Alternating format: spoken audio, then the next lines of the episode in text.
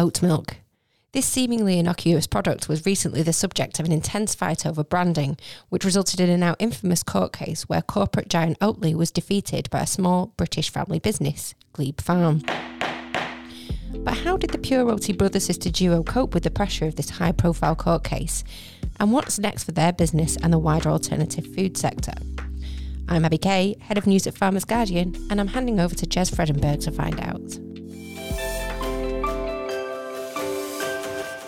Hello, everyone. This is Jez Fredenburgh, and we are talking to Phil Rayner about his David and Goliath story that many of you will, I'm sure, have followed. Pure Oaty is a British grown oat milk brand that Phil and his sister Rebecca established from their Cambridgeshire farm. But last year, it was taken to court by the world's biggest oat milk company, Oatly, with allegations that Pure Oaty's packaging and name was too similar to theirs. To give you an idea of size, when we're talking about David and Goliath here, Oatly's revenue in the first quarter of 2022 was 669 million US dollars. That might have put some people off fighting back, of course, but not Phil and Rebecca. And in a landmark case, all of Oatly's allegations were eventually thrown out by the judge. So I'm Philip Rayner. Um, I'm owner of Glebe Farm Foods. Uh, we're farmers down in Huntingdon, Cambridgeshire, and we uh, we make gluten-free oats. Uh, so we supply an awful lot of gluten-free oats ingredients, and we also make pure oaty oat milk, which has been in the news recently. Phil, thanks for thanks for coming on the Farmers Guardian over the Farmgate podcast. Um, as we're recording this, a week ago, you took over the billboards in Victoria Station in London with some pretty, pretty gutsy ads, I'd say. Um, if I just describe them for people, maybe they can go online and have a look. But it's uh, it's very simple. It's a, a, picture of your your latest branded pure oaty milk, and it simply just says Oatly sued us, we won. Now help us pay off our lawyers. And the second one says, Oatly sued us, we won because you can't beat true British oat milk. It's, they're quite ballsy, aren't they? they, they are, yeah. And then actually, so so what, what, when we were choosing what advert to put up there, um, that was the one that made us laugh. So so in, in essence, that's what we we saw. We thought, oh yeah, that's that's uh, pushing out there and, and making a statement.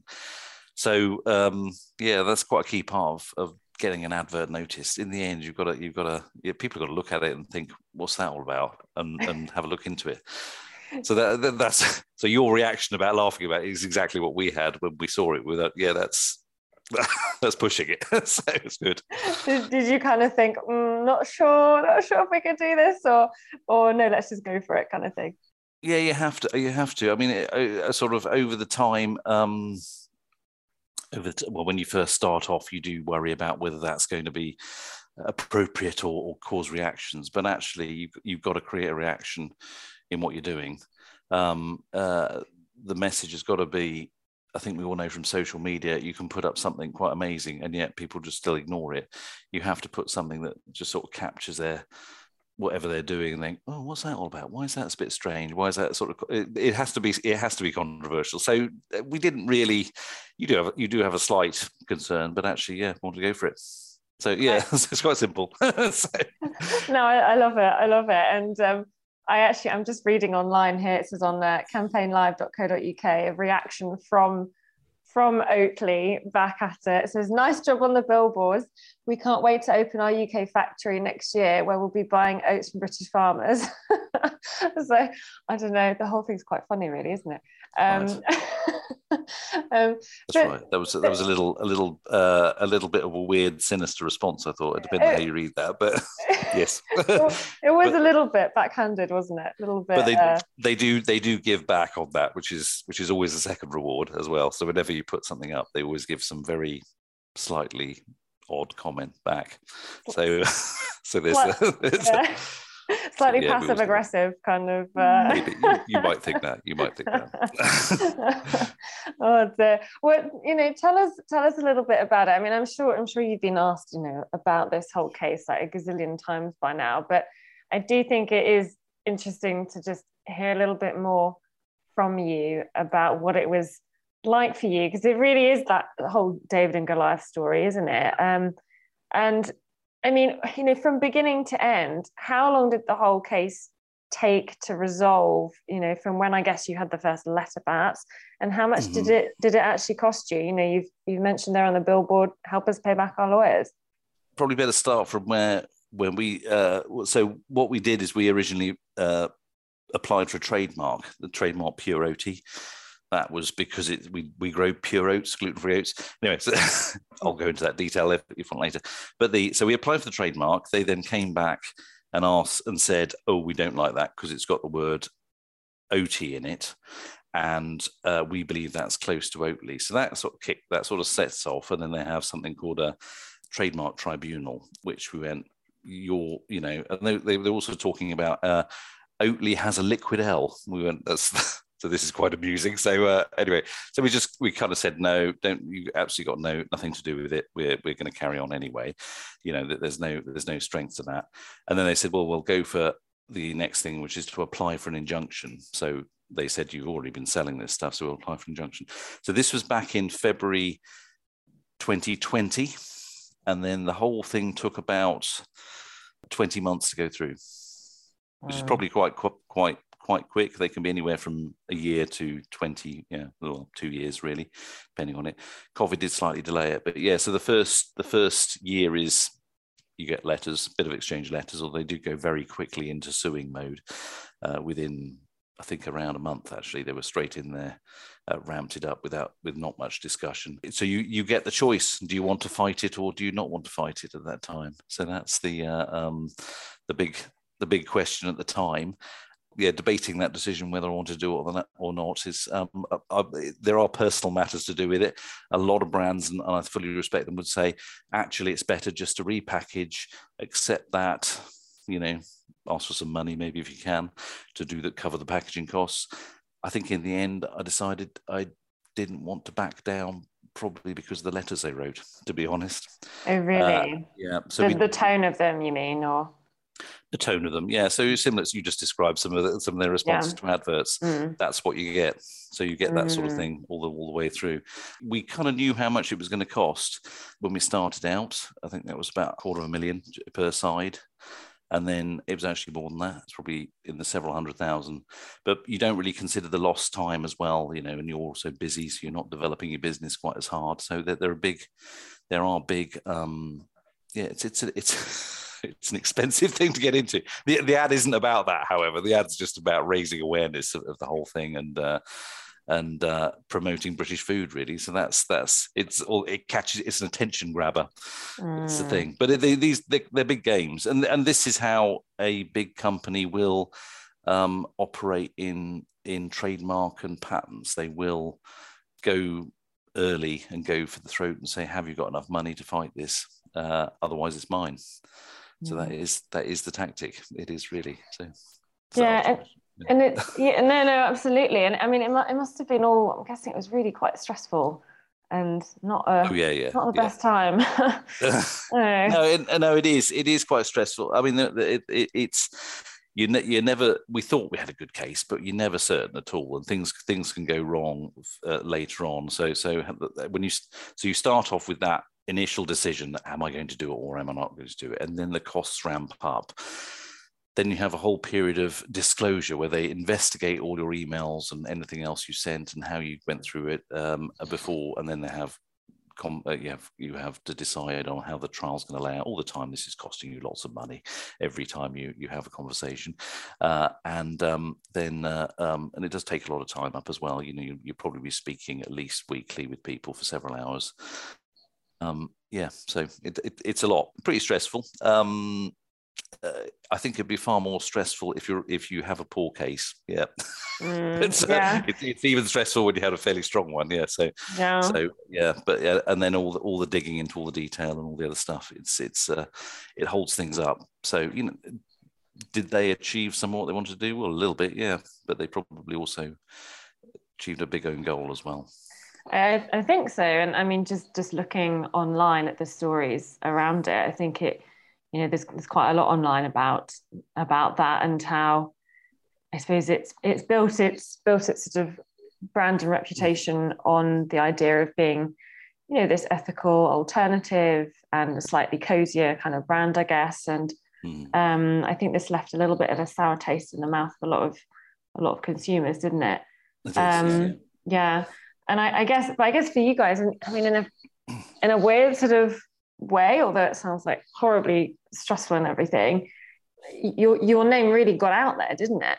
Yeah, yeah, definitely, definitely. It is pretty dark time when you go through these things. Um, even if, uh, and I've met quite a few other people who've gone through even the, the Glee Club, then Bentley Clothing, apparently. So there's all these quite. They really didn't get that kind of level, and these guys spent most of their lives battling big companies really and trying to trying to hold it back. For us, it was a, a relatively small, only a couple of years, lots of money. They, um, however, the support we got from the public was quite amazing. I mean, really, I mean, honestly, that was one of the biggest un- uplifting things when we got the uh, uh, change or petition that uh, had 130 odd thousand uh, people support it, and it was really quite wide. I think one of the big things is there's quite a difference between and what we've seen on the, even the reports from that advert. There's quite a difference between British people's view of the sort of David and Goliath battle, and even Americans and Australians who we think rel- relatively similar. So you just you see quite a, quite a different viewpoint.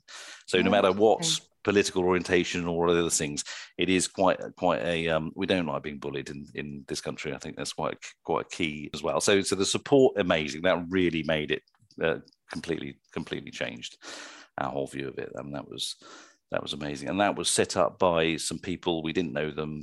There's a guy who runs a little coffee stall in uh, Cambridge called, I think he runs VG Coffee, vegan coffee or something in, near the University Library.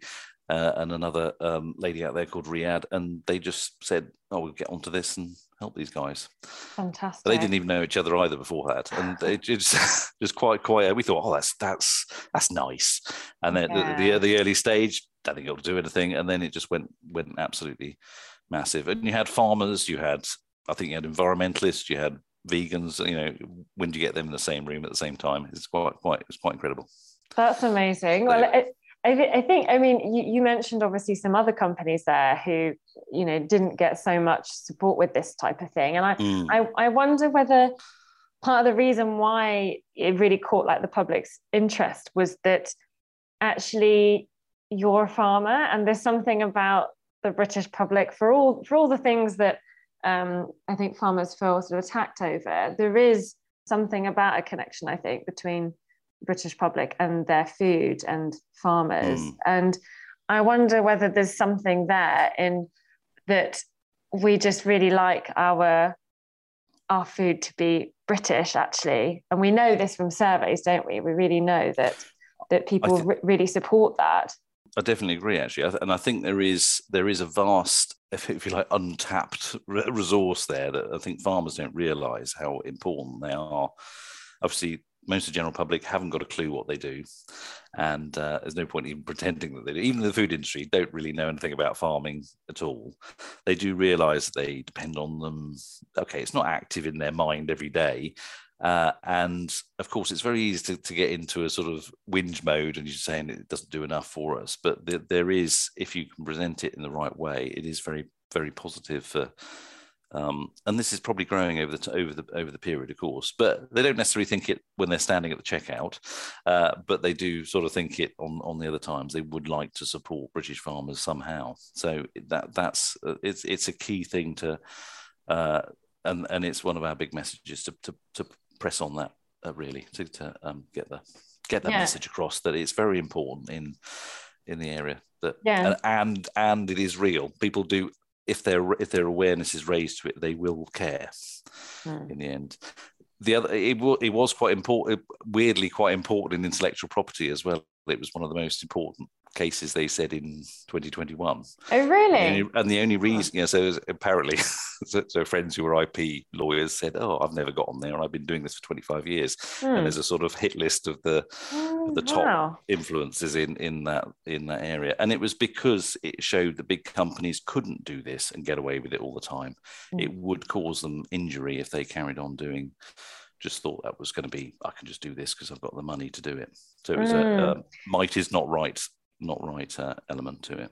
Yeah, and I think it shows some appetite, doesn't it, amongst the general public also for other players within the sector like this. There's, there's something about Brits, we don't really like that whole huge kind of corporation having, you know, taking over the whole the whole lane, as it were. And um, you know, we kind of like a little bit of diversity in there and um, it is, yeah, yeah. for other people we just don't like aggressors. I think is probably the British thing as well. Mm. So there's, there's mm. one thing there. We we are promoting our main cause of sustainability. I do an awful lot in renewable energy over the last ten years, trying to make sure that when we and when we this has come on for our food processing as well. Loads of solar, loads of biomass that we have, which we now use in our in our plants as well. So we can even, I think we can actually this month, hopefully, make oats without any fossil fuel heat input at least, and then we'll go for the electricity as well. Well, so, I think yeah. I think this this is definitely worth talking about a little bit because I mean, there is that I think we, we were talking about this before we started recording, weren't we? Just mm-hmm. I think I think there is um, a sort of fear and trepidation and sometimes a bit of anger within um, some sections of the farming community about um, the, I guess the alternative food wave, let's say, um, the sort of, you know, to less meat, less dairy, etc., um, more focus on plant-based foods, all this type of thing. And I think you've really shown there is an opportunity there. It doesn't have to be something that is necessarily going to be. Um, it's not necessarily negative in every way, and wh- whether that be for farmers who are all actually in meat and dairy and who can who can um, add value in other ways you know really really make the, the most of the more um, i guess environmentally friendly things that they're doing in their in their mm. marketing and things like that what started you off thinking about this section of the market because there's still not that many farmers i feel who have really you know, done as much as you in terms of entering that alternative um, plant-based market in the UK? It's not really a meteoric rise. Most most of most of the things you've been doing it an awful long time. Surfed a lot of waves, and then finally hit one that uh, that worked. I think we started back in 2000, or my sister sister Rebecca started in 2000 doing organic bread at farmers markets and then from there we then okay that doesn't work very well you've got a lot of bread you're throwing away at the end of the market and then you get to can we make something that has a longer shelf life? Then we ended up doing gluten free because people asked us. Uh, uh there's just there's just like seven or eight different things we tried over the period of time: cider, mm. beer, breakfast gluten free, and then we started doing gluten free bread mixes. That was a good, yeah. So we started getting into that very early on. So uh, uh, very important to get into the market at an early stage, see what's what's going on, and do it two years before everybody else has done so that mm. then when you're there when the market's ready you're actually ready to produce something yeah. ready to make something. And we're still producers that's probably from being farmers. It was very important to then for the gluten doing gluten free to move back to something we grow here. We happen to have oats at the time growing so that we'll, we'll make them into gluten free oats we were already pretty experienced in the whole gluten-free business, uh, and then that's we kind of set up the gluten-free oat industry. So that so there's there, there was a there was a path through 10 years before and then we built mills and then we got to about two years three well, three four years ago we were a bit late on this. Three four years ago we thought right we want to make some oat milk as well because we we've been talking to a lot of uh, oat milk manufacturers in italy and spain and selling them ingredients as well. So then we started right we'll do that ourselves and set up and take it off there's a massive journey for any any farmers or any grower or whoever trying to get from farming to food manufacture where you have to completely change your attitude to customers really. It's quite it's quite a quite a change. And no matter if you're running a farm shop or whatever it's still still a big change in in uh, how you represent yourself and deal with customers so there's quite a few different things there the meteoric rise doesn't really happen we got into it by uh, and then we did an enormous amount of ingredient supply which we still do to very big big customers as well and then uh, then we've start, restarted doing brand. We used to do it at the beginning and then we've come back. What do you think you've learned from operating in this specific area of the market? Because it is quite specific, isn't it? And but it is growing very rapidly. So what what else do you think? Do you think there's anything different about trying to create a, a brand, a food brand within this kind of, I guess, would you call it like the health food market? It's like the alternative food market. It is quite different even for us. It's it's it's stepping into a, an area where marketing and making sure you get your message across what you're doing is very important to be able to uh, and making people listen is is a huge huge thing to do. So as well and getting onto retail shelves. We, we're not just a brand. Uh, there are lots and lots of brands out there that just do they're just marketing offices or maybe they handle the stuff buy it from a packer and sell it to sell it to a supermarket. So it's we have slightly different looks because we do have machinery and equipment to, we have to fill that up as well. So still you've got to get you've got to capture the imagination of the people going to buy it as well. Mm. find find who they are. They are young people tending to be who want to who are interested in in uh, sustainability. They're interested in the ethical position as well. So make sure they know what you're doing.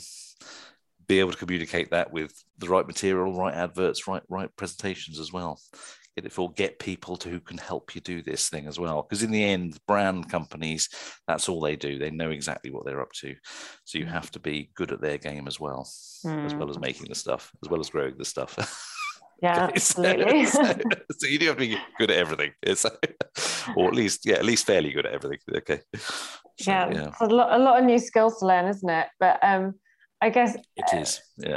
what, what what do you think there is about british farming specifically that is a little bit untapped, perhaps, in entering this market? Or what do you think British um, British sorry, farming has that it can really sell well in terms of what it does? There's quite an interesting thing. So, so uh, I, th- I think the livestock industry. I mean, say for instance, uh, are would go anti-milk, so they will set up a competitor against there, and um, the livestock industry, uh, dairy, whatever, so, some will react against that and say, oh, well, it's all that.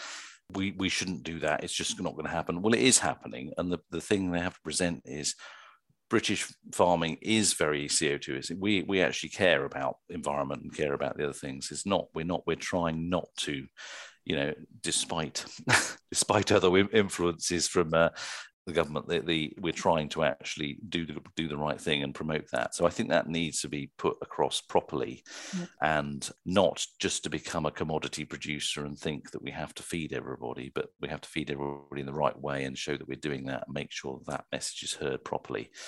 That's the key bit. Dairy in britain for low co2 in comparison with other places and and you know that has to be told really if they're going to compete reasonably. Uh, obviously, oat milk's much lower, but uh, and we'll make it zero. But it's still promote your promote your good side, promote what you're doing, give give that give that uh, message across. Yeah. Um, yeah, I mean there are some some of our farmers were recently found to be net zero for because they had lots of extra grassland, lots of woodland. Um, so yeah, get those things studied. Present your farm, present your your business to be what it is and all the things that you do for that you know? A lot of company a lot of companies will claim we do wonderfully sustainable things and they'll put about five acres in of whatever of mixes. We put in 150 acres. So so it, wow. the, the, scale of what you do in farming to the environment uh, is much more important than people will shout about on a on a marketing ad or whatever or tv ad and you think hang on it's all about the real reality of doing it. Why aren't we communicating what we're doing that's a really interesting point, actually. I never really thought about that. When a big brand that isn't a farm tries to say, "Oh, we're you know we're planting X number of trees" or whatever it is, mm. then it's not the same as uh, that. Like you say, it's not necessarily the same scale at all that a, a small farmer can achieve. It's well, I, well, actually, no, I think the strange thing is farmers achieve far more than that. Mm. But they would claim that, oh, yes, we put in 20 acres of trees. Well, a lot of farmers have got 20 acre trees that they, they manage. Mm. Most farmers have. So actually persuading people that we're not here to, that we are here, there's, that we obviously have to balance the, the, the um, position of feeding everybody. Um, and also, but that seems to be the sort of post post-war ethic or post-war viewpoint we're just here to feed people but also to, to do the environment and we are doing it already despite all the challenges that are thrown up against us there is a, there's a lot of a lot of soft work you kind of have to do without uh, which isn't instant results on it and it builds it over years that can that's how forming a brand is is really to set up. It's not an instant win. It takes a lot of hard work. It's like building a, a 10 year project. If you look at the biggest brands in the world, like Coca Cola, the reason is they've been doing massive amounts of marketing for 100 years. Yeah. And even and even weetabix it's been a three generational thing to get to their position to, to make that work not just overnight. Mm. took a hmm. long a lot of, a long hard yeah long hard slog i think. I think bill bailey said yeah it's not a meteoric rise. It took 15 years to get to this meteoric rise. So, so yeah. So any any last i guess top tips for farmers listening to this who might be thinking oh i'd love to to start an alternative food brand, but I don't know where to start. What would be your absolute like, you know, first things to do, Phil? First thing is do something new. Don't try and compete with other people because you have to be really good and have lots of money. If you're going to if you're going to go in to an existing market, you're going to have to make hard choices about pricing, make hard choices about money marketing and advertising it, which may not be your forte for, for doing it. So if you start with a new a new product, something so ideally have yeah have something unique is absolutely essential. It's not a commodity. Don't make it commodity, and start local. You know, one of the unique things is you can start within the local area, and uh, you're unique in that area. So that that is that's a key area to do that. So never to forget that. Never to go for national straight away. You can you can make certainly good progress doing there. You've got to make contacts, understand what you're doing, understand the market. Don't just go in low pricing because you then got another battle. So it, it's about making things special. That's the key key element. Then you can shout about it. Then you can make a brand that you can build from there. You've got every all the tools that most marketing companies don't have. They just have to make something up. Whereas if you're a farmer, you have this extra thing there, and not to forget that either. That's it for this week's Over the Farm Gate. If you enjoyed this episode, please do rate and review it on your preferred platform so we can help attract new listeners. And don't forget to pick up a copy of this week's Farmer's Guardian, where you can read about how ministers are considering introducing a target for domestic food production and why concerns are growing about UK farming's vulnerability to cyber attacks. Until next week, from us at FG, thank you for listening.